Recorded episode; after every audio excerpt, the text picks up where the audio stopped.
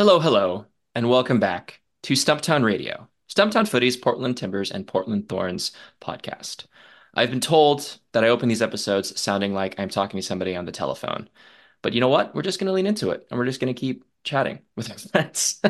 My name is Sam Spiller, uh, managing editor of Stumptown Footy, Portland Timbers, and Portland Thorns blog. Um, I'm here to preview the 2024 MLS season. Yes, it is here. No, we are not ready, but hey, we're doing it anyway. Alex is rubbing his hands in anticipation. We're ready, ready, to go. Alex is ready. That was the voice, fellow contributor on Stumptown Footy, Alex Barnes. Hello, Alex. How are you doing today? Hello. Good to be back. Yeah, happy to have you back. And then, as always, it appears now, um, not to put any pressure on you, but also joined by Phuc Nguyen once again on Stumptown Radio. How you doing, Phuc? Hello, and uh, Sam, you you lean into that voice, man. You lean into it. All right. The telling tale will be how I will end the episode because I always end them with being like, "Thanks, bye." That's literally like how I close like my voicemail message, or just like how I end a phone call. So and customer service fair, voice.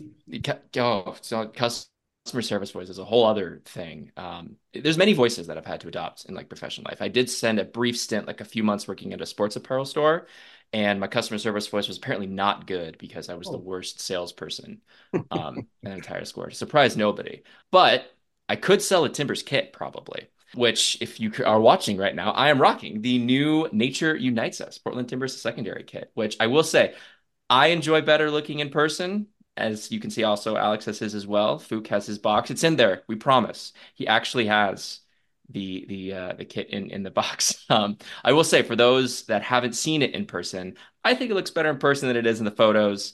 I will say the uh, the, the contrast between the colors looks uh, looks pretty good. Alex, mm-hmm. I know you have a lot of feelings about about the New Jersey.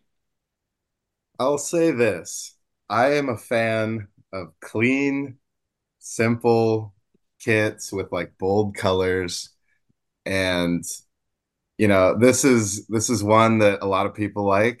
Um i don't think it's a bad kit but i would just say that i would have preferred the the branch colors to be a little bit darker. Like if they were the same color as the adidas stripes and the bordering on it i think i said it would feel a lot more timbery um that's not to say it's a bad kit. I think it's it's one that a lot of people like. It's just not my favorite they've ever done. That's fair. I, I think it's for me. I, I, tweeted this out. It's like up there with like all of like just you know the quote unquote plain white jerseys that they've done in the past. It's probably my favorite because you know that bar is not necessarily high, but it's a good one. I think I am always a fan of when teams try something when they have an idea and they're like, we're just gonna go for it. We're gonna throw it out there, right? Um, Phuc, and I know you have feelings about the idea and in particular how it was executed with the jersey.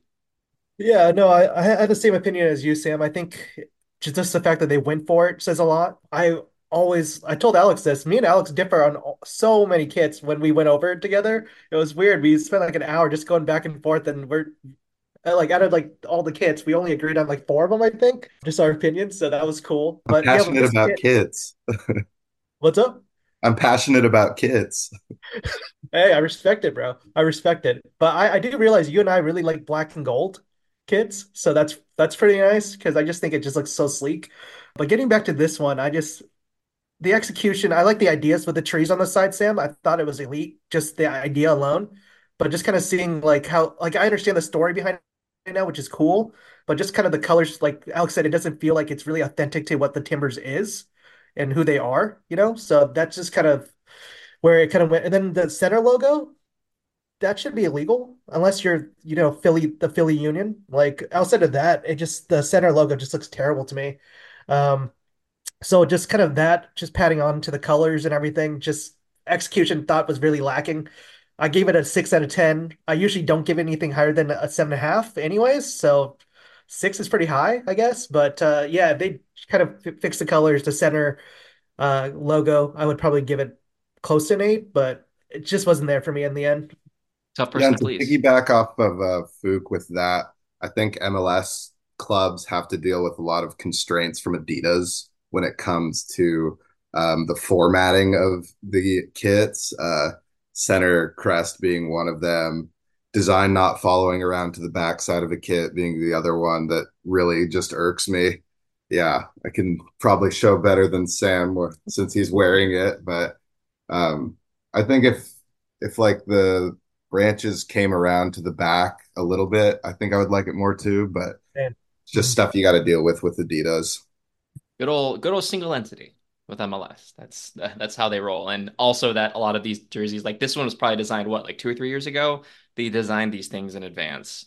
I think I don't know if that's changed, but that definitely has been the story with the jerseys so far. But one way or another, they got these. They'll be on the field. I'm not sure if they're going to be wearing them on Saturday, but the Timbers will be playing on Saturday. Their MLS season kicks off on Saturday night at Providence Park. 7:30 p.m. against the Colorado Rapids. In advance of that game, they held their annual media day down at the Timbers training session. Today, we're recording this on Tuesday evening after media day. Uh, Alex was attending in person. He got to see a full training and then attend press conferences with Ned Grabavoy, Phil Neville, and a handful of players. I think there was six players that kind of came through in some groups of two. Alex, I would love to hear what are your takeaways? What is Ned Grabavoy's master plan? Please tell me how to feel about the Timbers. Yeah, um, I thought it was actually pretty refreshing how long Ned was available um, to media. It was like right around 18 minutes ish, um, if my phone recording is anything to go by. But um, yeah, I, I, think obviously the main thing that everybody's talking about uh, in Timbers circles is that pesky DP signing that is not here yet. And where is it, the DP? And it's been four months. And uh, it, Ned said that if he had to put a timeline on it, it is going to be around seven to 10 days from now um, which again, it's February 20th. So theoretically, by the end of the month, the Timbers DP should be here. I thought it was also interesting that he, when asked about like what type of player it was, he didn't call it a number nine or a striker. He said a goal scorer. Um, so maybe, maybe not the traditional poacher esque Felipe Mora out and out number nine that that some people are thinking, but rather I think it's probably going to be a guy with if with pace if he's capable of playing multiple positions. Other than that, um, other takeaways. Ned said that aside from the designated player, um, other signings are, are probably going to be younger supplemental players. He he said slots sort of 25 through 30 on the roster. So not guys that are going to play a whole bunch of minutes, but but young prospects that they could bring in to to develop. Um, I think one name, and this is not sourced in any way. This is just how I'm reading the tea leaves from preseason. But one name um, that you guys could see signed um, to a first team deal is uh, Jaden Jones Riley, who's uh, right back, right wing back um, from T2. I think he could probably be brought up. He's played a lot in preseason um, with with Mosquera gone on Colombian national team duty. Um, but Mosquera's back now.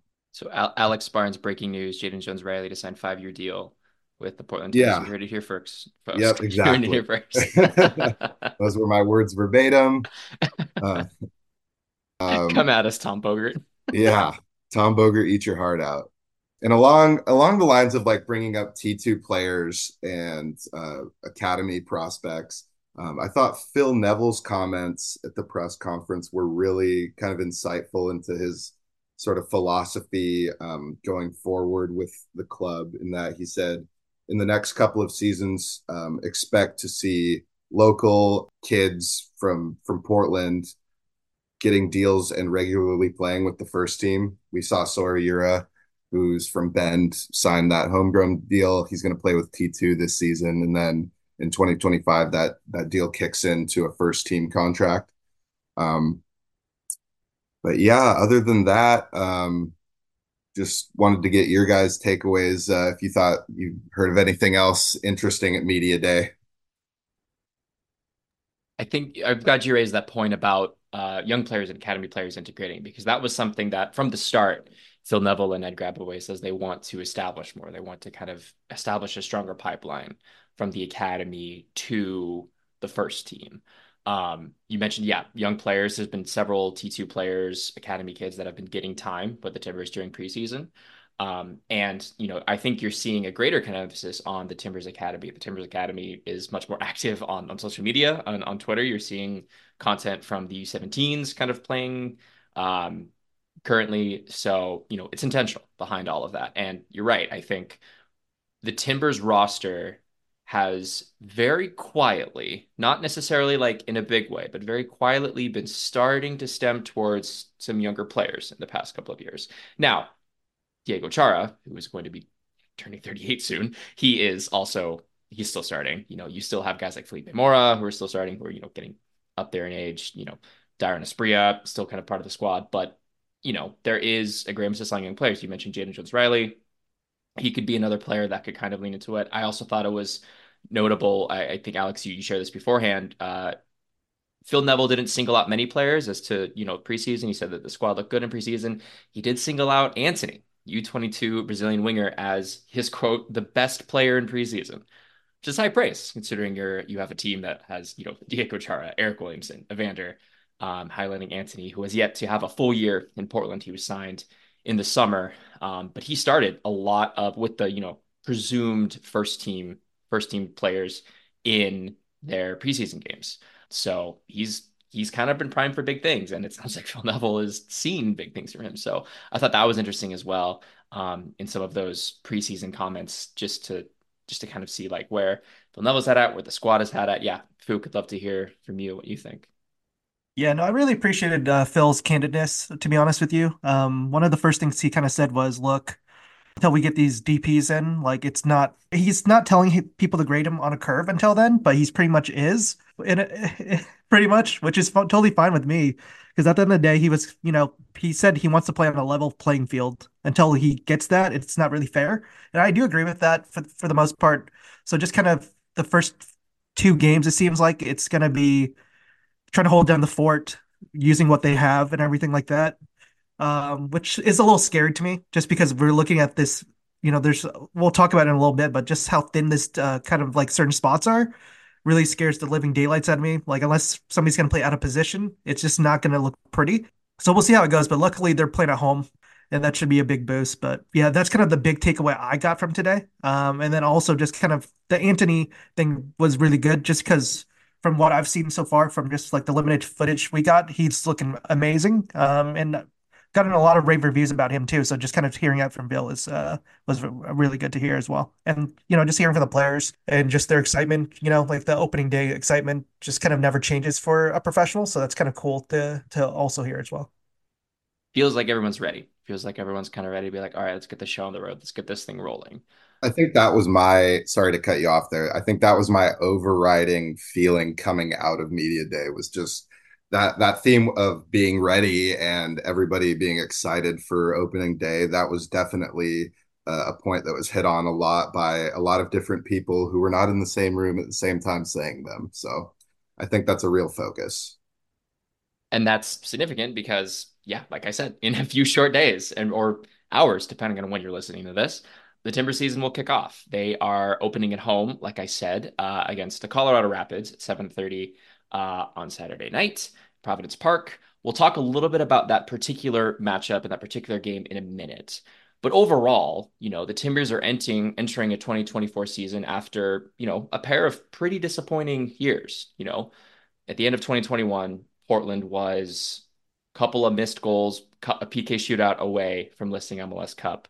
And they follow that up by missing the playoffs uh, two years in a row which is the first time that that's happened to the Timbers since their beginning in MLS in 2011 and 2012, which is not a time that a lot of people remember fondly for results in, in MLS. So, you know, disappointing by Timber standards. And as we all know, in the 2023 season, uh, head coach Giovanni Savarese uh, was fired halfway through this season, a little bit more than halfway through in July. Miles Joseph came on, led a valiant last ditch charge up the table, which came up short. Portland missed the playoffs by one point yet again, uh, two years in a row, missing it by one point. And so now they enter 2024 with a new head coach. It sounds like a very much renewed sense of excitement, maybe a little more positivity kind of coming to the squad, a fresh start, and a fresh set of expectations. So to preview the season, I'd love to chat with you guys kind of about, you know, everything that's going on with this Timbers team as it exists right now. Like Alex mentioned, we're still kind of waiting on maybe a handful of other signings. But as this Timbers roster exists right now, that we're probably going to be seeing on opening night, we'd love to hear from you all what you think the expectations for the season are. What are this team's biggest strengths and weaknesses? What are the big questions that you all think will define the season? any sort of specific, wild, weird hot takes that you want to throw out there when the season is young and optimism springs eternal. And then, of course, a prediction in the final standings, which you all at home can print out and laminate and then present to us. Uh, for those of you that don't know, that is a reference to Josh Wolff and Austin FC. Look it up. Um, Alex, I would love to hear from you first. Your thoughts on the Timbers 2024 season. Yeah, so uh, in terms of opening night, one thing we we maybe forgot to touch on with the media day comments is injury stuff. Sounds like in the Timbers' last preseason game against Chicago, Felipe Mora picked up a toe injury. I think Phil Neville said he just got kicked really hard. Yeah, he took a nasty kick. something along like, those lines. It feels like something that's like soccer players should just be like, oh yeah, that happens all the time. But like, yeah, ow, that sounds painful. Yeah, I mean, significant enough to keep him out of training altogether today, which is a big deal with the season being four nights away. Um, but yeah, other than him, I think Max Crépeau is also dealing with um, some green card issues right now. He was not with the team today as well. Um, I think Phil sounded pretty confident that he would be available by the weekend. Um, same with Mora, for what it's worth. Um, and then uh, the only other two players that were training off to the side today were uh, David Ayala and Larry Mabiala, who are Ayala is still uh, recovering from his ACL injury last season. Uh, he said he's probably about three to four weeks behind Eric Williamson for reference. Um, and then Mabiala uh, was just dealing with old legs from what it sounds like. so um, now Mabiala is the fifth choice center back, and that's pretty good option to have. So um, sounds like both those guys will be at least available for the match day squad. Um, in terms of expectations this season, I think the very, very minimum is playoffs.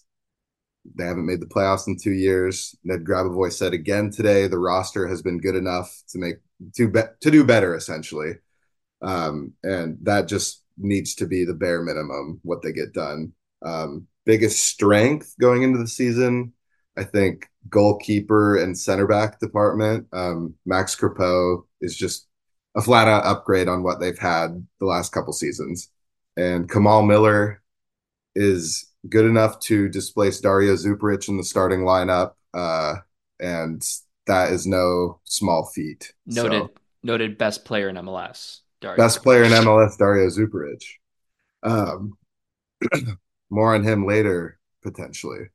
But uh, biggest weakness right now, I think, is just fullback and overall veteran attacking depth. Um, they are so light uh, as currently constructed at left back, especially. Um, but with Jaden Jones Riley not officially signed to a first team deal, it's it's really Eric Miller and Juan Mosquera that are the fullbacks. Um, Miller time, as as the Stumptown boys called him last episode. we did that. I hate that that's now a thing now. As a fan of Miller High Life, I loved it a lot. I'll tell you that much. if he scores, if either Miller scores a header, which I mean I think is likely considering Kamal Miller's size, we, we got to have some sort of Miller High Life tweet or something ready to go or like. I thought you were going to be like, you have to shotgun a Miller High Life on camera. Or, it, porque no los dos? Like, like why, why not both? Okay, we'll talk about it. um, uh, one big question I have, um, obviously, how will the DP forward perform? But that's you can't really judge that when they're not here yet. Um, so overall, like will the team be able to score more goals than they did in 2023? That was a huge issue. Two of the, I would say, and this might be harsh, but biggest culprits for wasting chances, uh, Yimmi Chara and Yaro Niezgoda are now not on the roster. So I think that might be a case of uh, addition by by subtraction when it comes to goal scoring. Um, and you know, I tweeted it out today. Nathan looked very sharp in the finishing drills. So could be the year of Nathan Fogaça. Um, final finish, drum roll. I have them seventh in the West at the moment. Um, that could go up to fifth, depending on how good the DP is and what they do in the summer.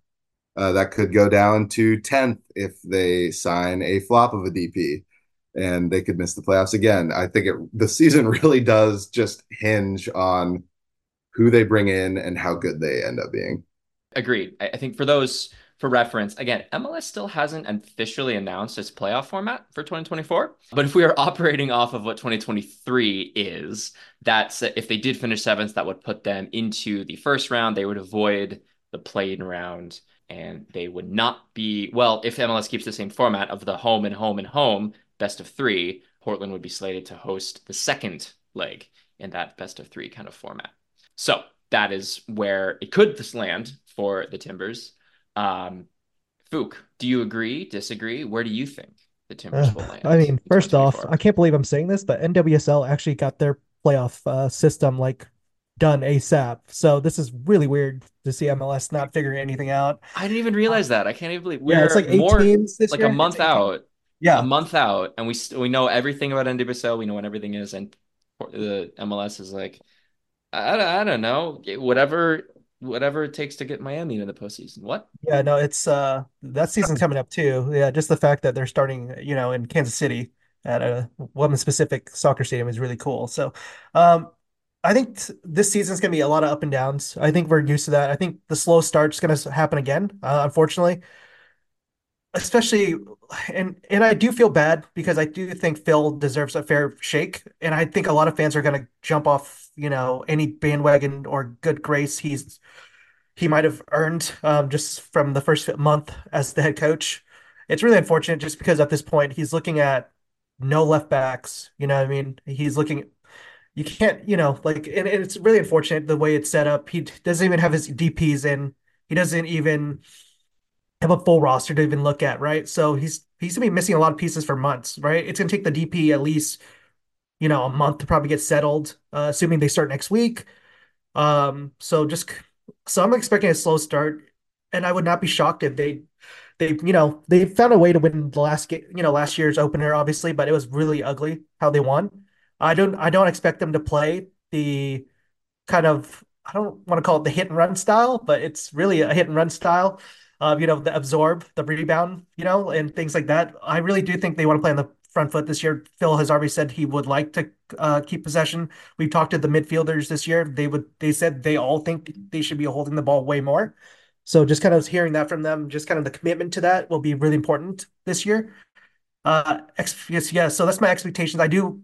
Alex is right. They if they they need to make the playoffs, there's no excuse. Even if they start slow, they should be able to end uh, on a good note. You know, with all these uh, the boys back sooner. Uh, biggest strength I have is I actually agree with Phil Neville today. He, he said he thought their midfield depth was one of the best in MLS. I do agree with that. I just think they're too deep at every midfield position. So if somebody goes down, they'll be okay.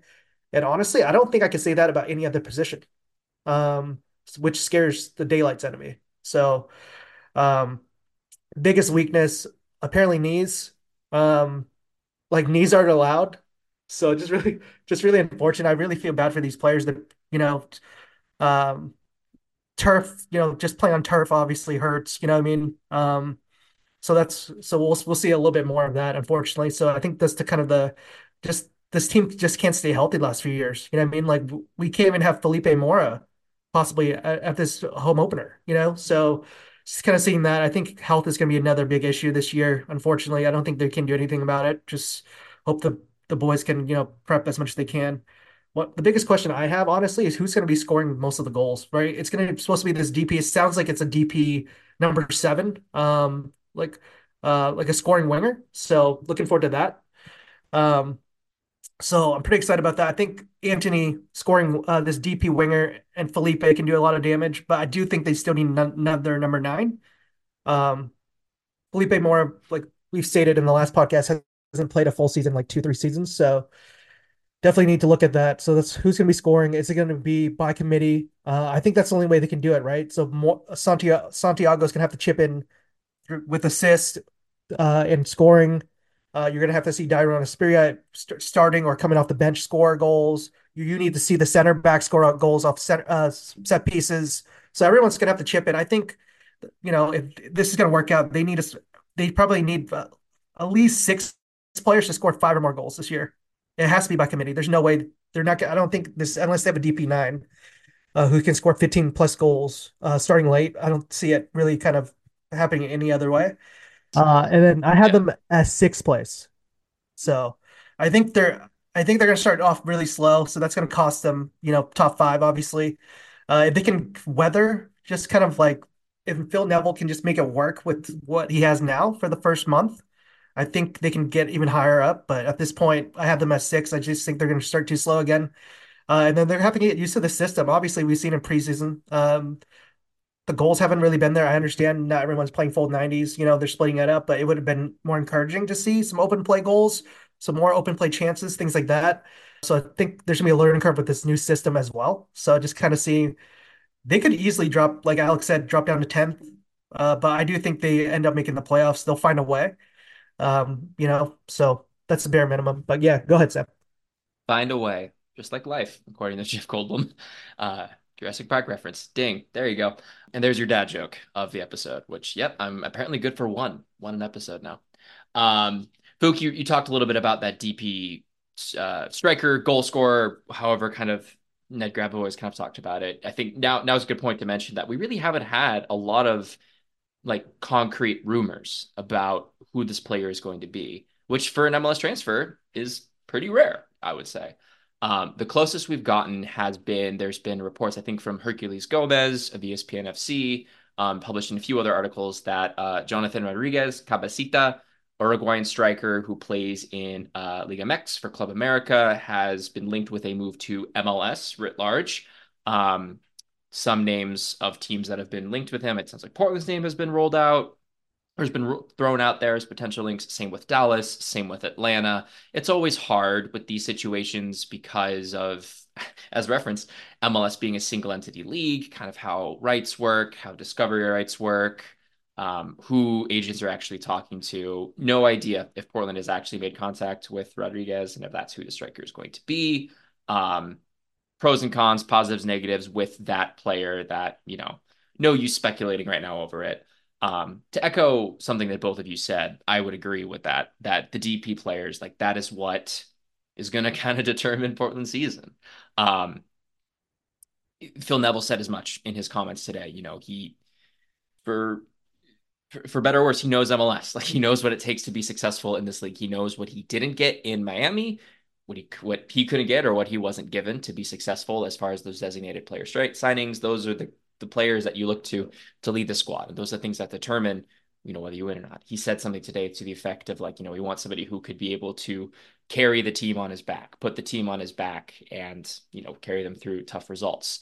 Um, I don't think that's an unreasonable expectation for for a designated player. You look at some of the most successful DPs in the league, some of the most successful ones in, in Portland, uh, Diego Valeri, first one that comes to mind, Sebastian Blanco in his heyday. They had the ability to put the team on their back. So Ned Grabavoy, who is, you know, been a little bit cagey and is kind of, you know, teasing this signing that will happen maybe before March, maybe by March 1, we'll see.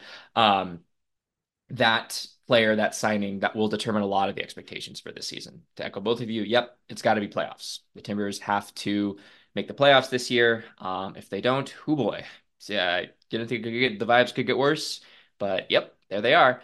It's important to note, Alex, you referenced this, and Phuc, you did as well. During the media day, kind of pre the media availabilities, both Ned Grabavoy and Phil Neville kind of tried to, I wouldn't say temper expectations, but be a little more like honest about their assessment of the squad right now. Phil Neville said that the squad still has a way to go. Ned Grabavoy was being honest about the goal kind of being progression in a positive direction, wouldn't necessarily put a specific goal or a specific endpoint to it. So you can already see some of the narratives formed if Portland starts a little bit slow out of the gate, which we are all unfortunately not necessarily strangers to for some of those narratives that Portland likes to put out with saying, you know, what what's why there's low in the table in the spring and then why they have to do it. Um, the beauty, like you said, of MLS is that it's long. So there is time for them to do that. To that end, though, I wonder what the vibes around the club itself or inside the club itself will be if Portland, you know, comes out and faces plants. If they don't win both either of these first two games they have at home. Um, it'll be a real test of Phil Neville's leadership, which, hey, why not? Let's have a test of leadership before we're even officially in spring. As far as the strengths of Phil Neville's team, I'll echo kind of what Alex said with the back line, with the defense, specifically with the ability of the backline to communicate. I think that was a big miss from last season of lack of communication between players. I think with Kamal Miller and Zach McGraw, who have spent time together on the Canadian men's national team, they have a rapport. Maxime Crépeau, he's about as solid of an MLS keeper as you can get. Um, so he's he's as experienced. He'll be communicating. I think that will help keep things a little more coherent, kind of a little more uh, collective on the back line especially you know when you have players who like to attack forward, like Juan Mosquera or Claudio Bravo. Once he's healthy, that will make um, hopefully stronger back line. Um, biggest weakness: wingers. I think the winger depth and winger is a huge question mark at this point. Yes, they have Santiago Moreno. Yes, they have Antony. Yes, they have Dairon Asprilla. Um, all those guys were here last year, and Portland didn't get enough out of the winger position. Uh, with Marvin Loria out, that hurts their winger depth even more. Santiago Moreno is a player that plays on the wing, but he will like to cut inside. So width is kind of the question mark there as far as the wingers go. Um, and that could prove to be, you know, within a good attacking MLS team, they have multiple avenues, multiple ways to attack. If they don't have good wingers, that's one avenue kind of broken down, put some more pressure on Evander. We see what happens when maybe Evander is has a lot of pressure and is, you know, reacts under pressure in the middle of the field, maybe can't create space for himself. So it could cause a cascade of breakdowns of the attack. Um, which leads me to the big question of if things break down, if Portland's preferred style of play isn't on hand, if they can't control the ball, if they're facing an opponent that is stymieing everything they do, how will Phil Neville adjust? So, like, the big question to me is Phil Neville's coaching. You know, when he was hired, a lot of people, me included, had strong reactions based upon his record in MLS. Um, he was in a tough situation in Miami. He led them to their first playoff appearance, which you know deserves to be recognized. And he got fired for having a very poor start to the 2023 season in MLS. So you know he said, like you like you referenced, Phuc, he said, "Judge me now. Judge me by what I'm doing." He's like, "Okay, noted. we will. We will." Phil Neville. So the question is, how will he adapt? How well can he? show that he knows his squad. How well can he get them prepared, make adjustments on the fly for opponents? There was a lot of talk during media day too about what they th- about kind of adjusting to opponent by opponent. So it really doesn't sound like this is going to be an ideologue style of team. It sounds like they will adjust to their opponents, which is smart. How well will they do that? How well can Phil Neville kind of set up his team? Um, that's you know probably in my mind the biggest question. In addition, I think both of the ones you raised are, are very um, very specific. For for the final standings prediction, in my mind, I'm gonna go. It's maybe a little bit spicy. I see Portland finishing fifth in the Western Conference. I'm, I'm gonna be. Yeah, it's not not as spicy fourth. I know they can push me here. I'm looking mostly at the standings from last year and which teams I could see the Timbers jumping. The teams that are above them. This roster, as it stands, it's probably stronger than San Jose's. I would argue it's stronger than Real Salt Lakes. Houston kind of caught fire a little bit last year. I don't know if they're going to be as high. I could see them dropping a little bit. Um, people be more prepared, especially because it seems like all of their front line is injured in Houston to the start of the season. So they could be struggling. Then you have the likes of Vancouver, Dallas, Kansas City. Those are all teams that are probably on par talent wise as far as the Timbers roster. Um, I could see Portland jumping all of them, you know, like you said, it comes down to the DPs. It comes down to who they sign. I could see them finishing as fifth, as high as fifth, maybe even fourth if they get those right. If they don't, yeah, 10th. We miss the playoffs again, which is fun, which is just to help the vibes a ton in Portland. what also might help the vibes though is is maybe some spicy takes. So, as promised, what are your your weird prediction? Could be weird, could be wild, could be hot take. Hit hit me. Let me hear them. I can start. I've got a kind of outside the box one. I think that Juan Mosquera by the summer will be leading the Timbers in assists and will also be sold in the summer transfer window. How's that like for a spicy take? That's a good Um, one. yeah, I, I I just see, especially at the start of the season with Eric Miller Miller time projected to uh, play left back. Um, they're going to utilize Juan a lot on the right, I think, moving forward. Um, and that lends itself to crosses coming into the box for Felipe Mora, for Dairon Asprilla, for mystery DP number nine, seven, who knows? Um, but Ned Ned Grabavoy, I forgot his exact wording today, but he made a very interesting quote when talking about um, Juan Mosquera and said that um, they're projecting that this summer will be the one that they start receiving phone calls and bids for him um, from from other clubs. Um, and so I think if you're scouting right backs now and a big bid comes in for for Juan and, and Juan wants to move and it's a good deal for the Timbers, I think that's one where people have been saying the Timbers don't sell enough, you know, players and make enough money off profit from from transfer sales. Um, that would be a way to get a decent little chunk of change. So yeah, that's my spicy prediction. I like it. It's like a it's like a good like if you're if we're talking about like hot wings, it's like a good kind of like a nice level of heat. It's not not too unbearable. Could see it happening, but ooh, that's spicy. Sorry, a little bit of habanero, maybe. There it is. There it is. I don't eat Yeah. I don't eat hot wings that much. I'm Shout out. Fire on the Mountain. PDX represent. Come sponsor us. Um, that that that's a great point, Alex. You referenced about Juan Mosquera, who we, sh we should highlight here too, is technically it looks like no longer a U22 player. Um, he's not taking up one of Portland's U22 spots. Portland signed him to a new deal. There's not a ton of specifics for how, which mechanism they kind of pulled, but under the new roster rules, it sounds like they used some form of allocation money to buy down essentially his U22 status, which leaves um, Santiago Moreno, David Ayala, and Antony as the three U22 players on Portland's roster. Um, you don't sign Juan to a longer contract if you're not hoping to either A, keep him in town for a long time, or B, make something off of that. Otherwise, he'd probably just run out whatever contract he had signed. So I think that that is within the realm, very much within the realm of possibility, seeing him sold. I love the thought of he's leading the team in assists and then they sell him because that would just be perfectly on brand for the Timbers to be like, oh my gosh, we're finally getting good production and he's gone. So That would make so many fans mad, by the way. But, you know, if a bid comes in and they like it, be prepared. MLS is a business at the end of the day. You have to remember where you are, where you sit in the ecosystem. All right, Phuc, what is your wild, crazy prediction?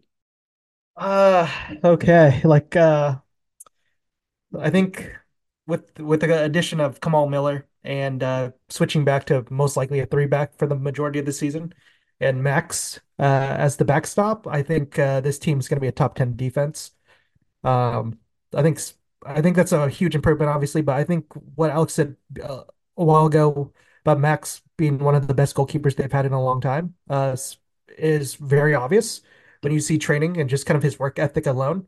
Um, so like them to be a top 10. And then I did say earlier, I, you know, that the leading scorer is going to be a midfielder um, this year. So I don't think it's going to be the DP.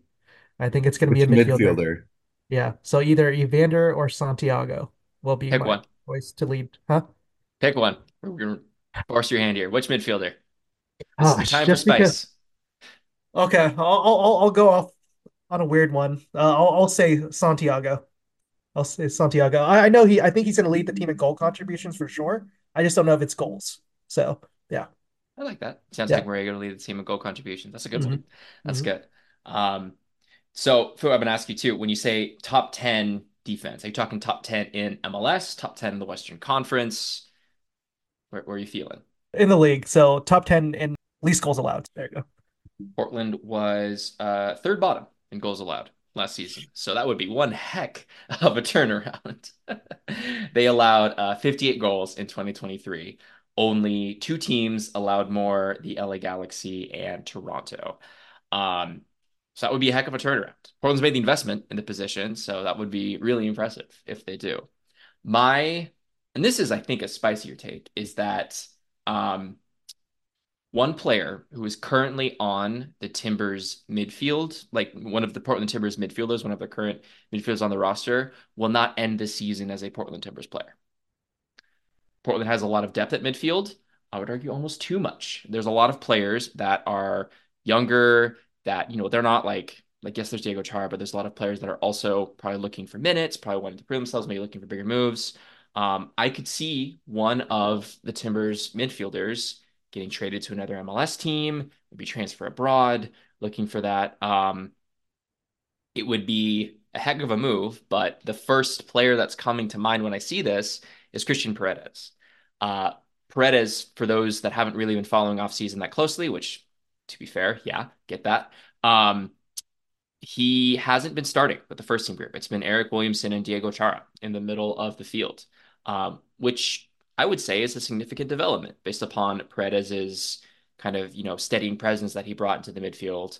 I know some people on social media or maybe Timbers fans maybe see something different in Paredes, which fair he's maybe not the most prolific of passers, maybe doesn't bring the most to the offense, but as far as a box to box number eight, he brings a lot of the things that you'd like.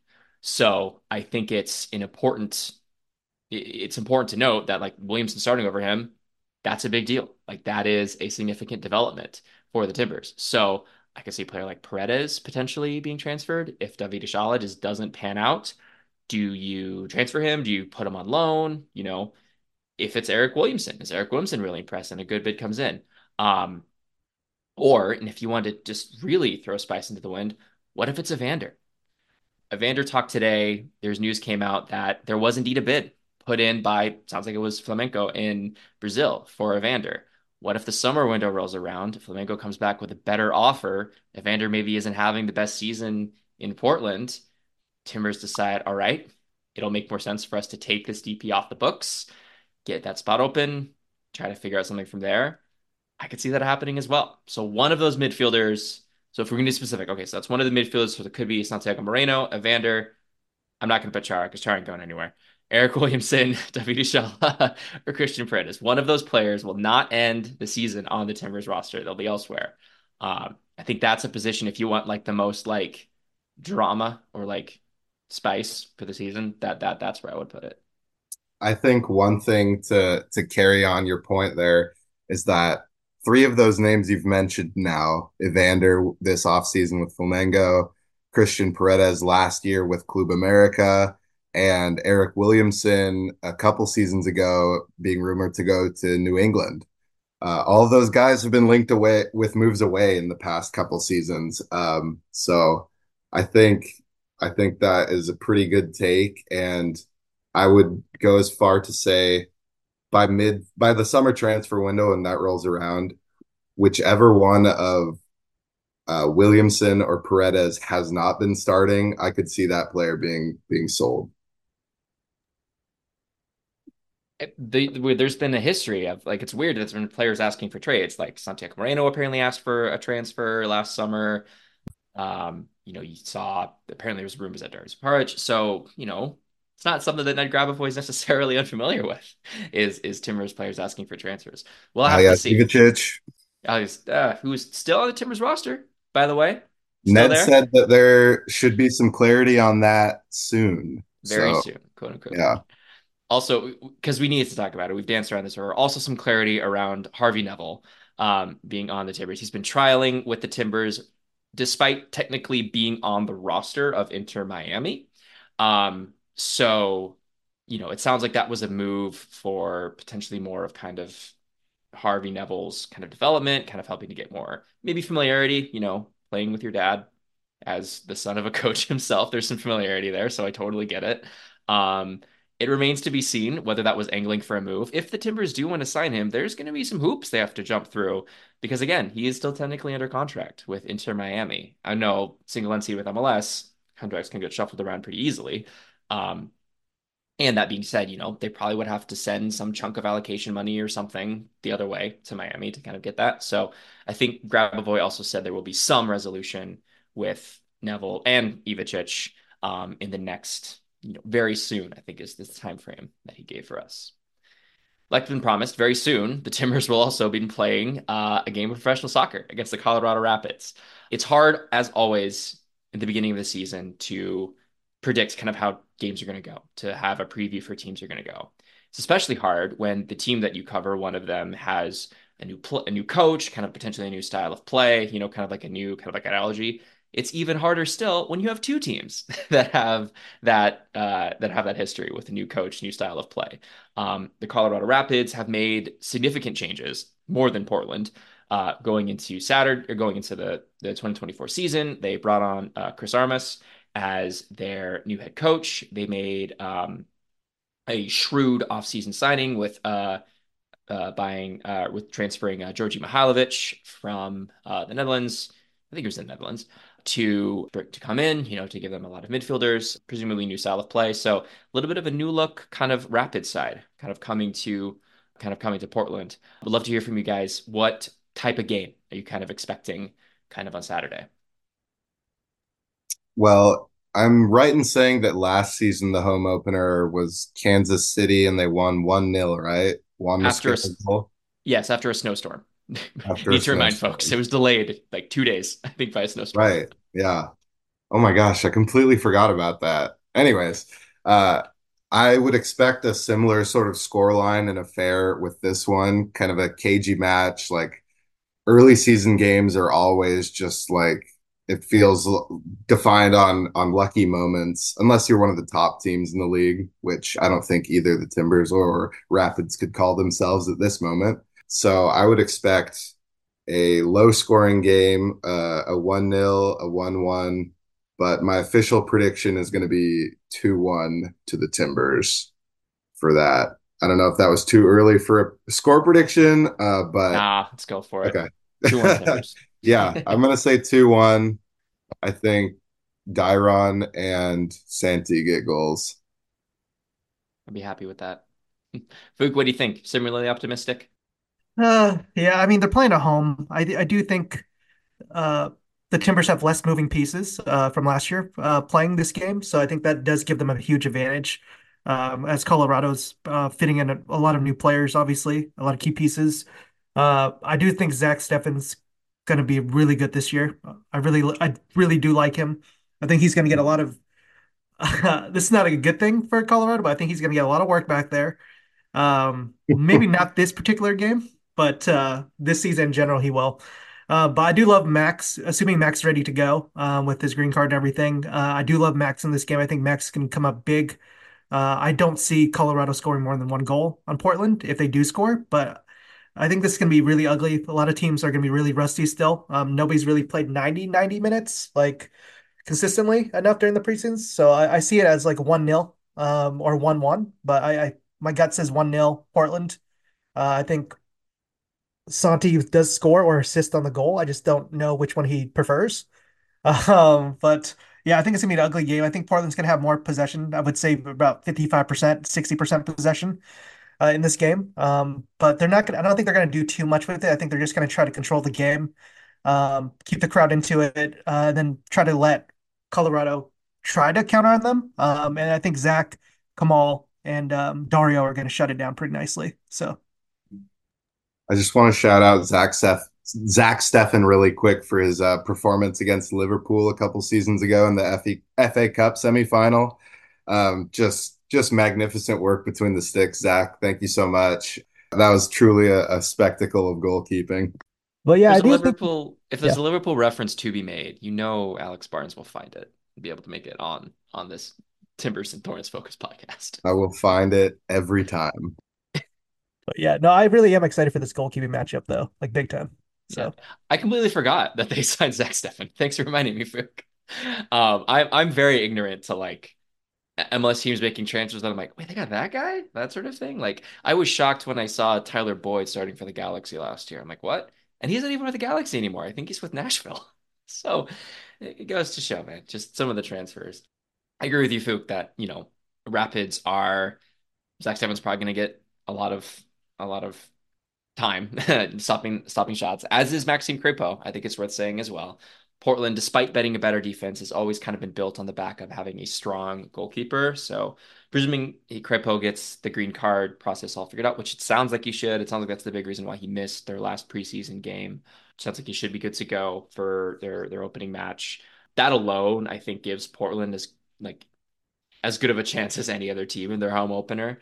Um, I think a lot of this game, it's weird to say that a game when you're at home will be determined by how the opponent plays, but it'll depend on how the Rapids want to play. Chris Armas, not counting his very weird random stint as Toronto head coach for like a few months, um, when he took over the New York Red Bulls, uh, very much kind of like that Red Bull heavy metal kind of pressing style of play. It'll be a question of does he want to bring that to Colorado? Does he think the Rapids team is built like that? Um, what type of style of play does he want to play? Um, what type of soccer does Phil Neville want to play? He says he wants to control the ball. Fine. Portland's one of Portland's biggest defensive weaknesses last year was how well they defended in transition, rather how poorly they defended in transition. How well they how they did they did a they they struggled to scramble back and defend if opponents could get in. If you're trying to control the ball, kind of opens you up for more countering opportunities by that. So the question is you know, how well will Neville handle when things go wrong? Like I've said, kind of the big question. That being said, I do think playing at home is a big plus. A lot of Timber's roster mostly being the same is a big plus. There's still a lot of familiarity within the roster, more so probably than maybe the Rapids have at the moment based upon key contributors. So I do agree that I think it'll be cagey. I don't think it's going to be pretty. Um, I think that I will lean towards a 2 0 Timbers win. I'm going to be the most optimistic out of all of us because somebody's got to. Um, I don't think it'll be like an easy cruising 2 0 win. I think they'll probably score one kind of like crap, uh, like scramble in the box off, an, off a set piece. Love to see Zach McGraw score. That'd be pretty cool. Noted friend of the pod, Zach McGraw, we'll say as well scoring uh, the first goal. And then I could see Colorado pushing and pushing and pushing for an equalizer. We all get stressed out of our minds for about an hour. And then on a breakaway, yeah, I'll give it to Santiago Moreno. We'll probably score just one goal in like the 89th, 87th minute, something like that, just to kind of ice it. So yeah, that'd be nice. And be a good reward for Santi too, who, you know, kind of recommitted to Portland. He has more family kind of in town now, got rewarded with a new contract, um, is kind of being, uh, as kind of being tagged by a lot of league types as you know kind of like young exciting player to watch like on the timbers you know it's kind of like the player who's kind of primed for a bigger kind of breakout season. Um, so regardless of how it turns uh, how, how it goes out you will be able to see on uh, saturday night. Um, yes Phuc. Who starts as the nine if felipe can't go? Do we think i think? Dairon. yeah. Ooh, i was gonna say nathan. I think nathan oh. probably Dairon did in uh, practice today. Little insider knowledge. That's where it is. yeah. Uh, that'd be fun. Dairon Asprilla with, with Antony uh, Mann the one wing and Santiago Moreno on the other. Um, that would be a heck of a way to open things off. We're immediately starting with the Dairon Asprilla center forward experience. I do think Felipe Mora is going to be good to go. But then again, you hurt your toe and it hurts. Probably don't want to push it on the turf. There's no point in mm getting yourself super injured when it's not even March yet. I don't think that would be smart for Felipe Mora for the Timbers. So hopefully they play that smartly. If it is Dairon Asprilla, I hope he scores and I hope we get the backflips. Um, you heard here first, folks. You hurt your toe, it hurts. I just wanted somebody... to touch on Moreno and uh, Juan too, really quick. Both those dudes got contract extensions this offseason the happiest I've seen them in a press conference or training in a long time today. Both those guys were just smiling and cracking jokes and stuff. Yep. It was it was very funny.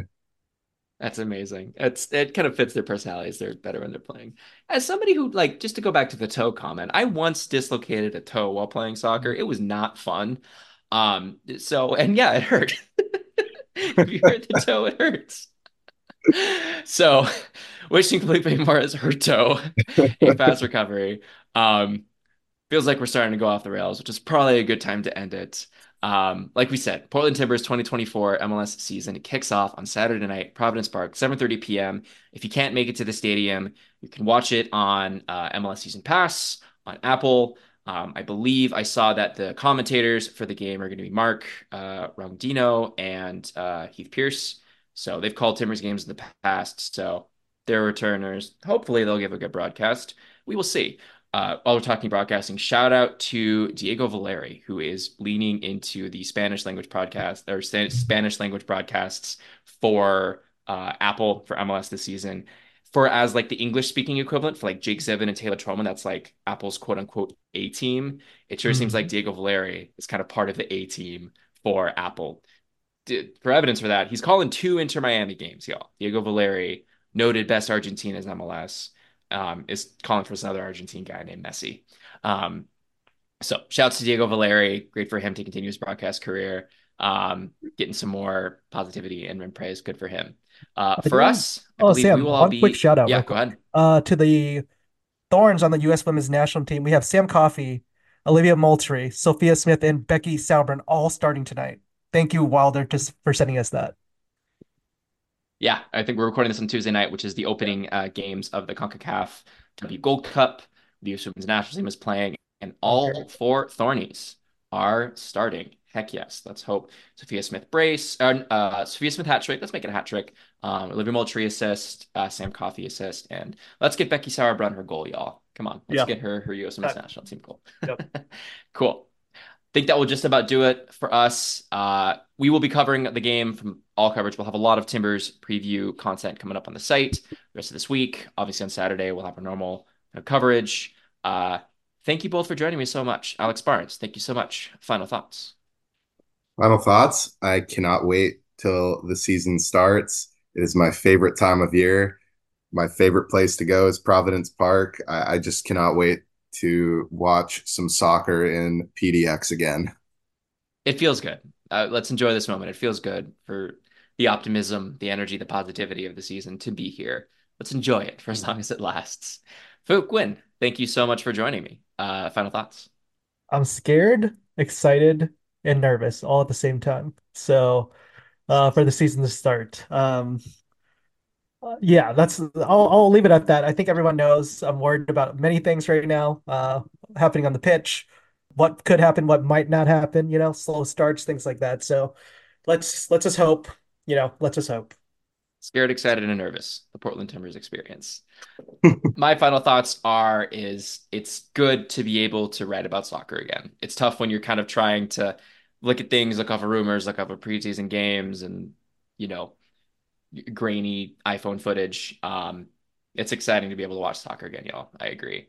Thank you all so much for joining us. Thank you all so much for subscribing to Stumptown Footy. Please go and give us a subscribe at stumptownfooty.substack.com.